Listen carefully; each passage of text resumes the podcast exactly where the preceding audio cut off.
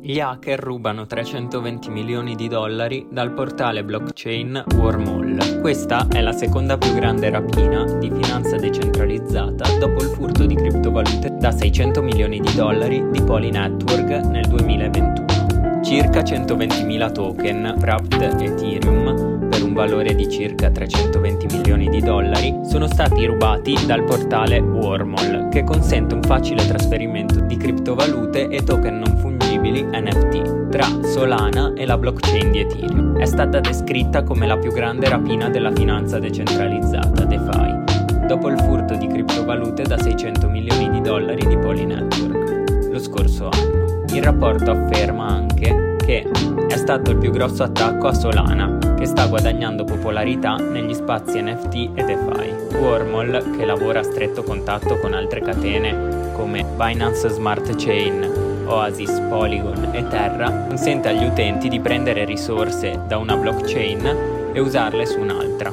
In questo modo gli utenti possono usufruire di commissioni più basse su varie piattaforme. Lanciato nell'agosto 2021, Wormhole detiene circa un miliardo di fondi depositati. Gli asset avvolti si riferiscono a criptovalute che sono in un deposito digitale.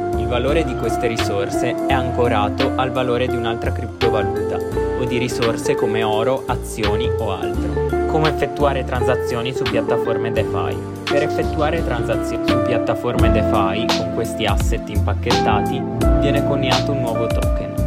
In questo caso la criptovaluta sfruttata, ovvero il wrapping di Ether, traccia Ethereum, la seconda criptovaluta più grande per capitalizzazione di mercato. Per ottenere Ethereum in Solana, gli utenti devono prima bloccarlo in uno smart contract e quindi ottenere un importo equivalente in Ethereum.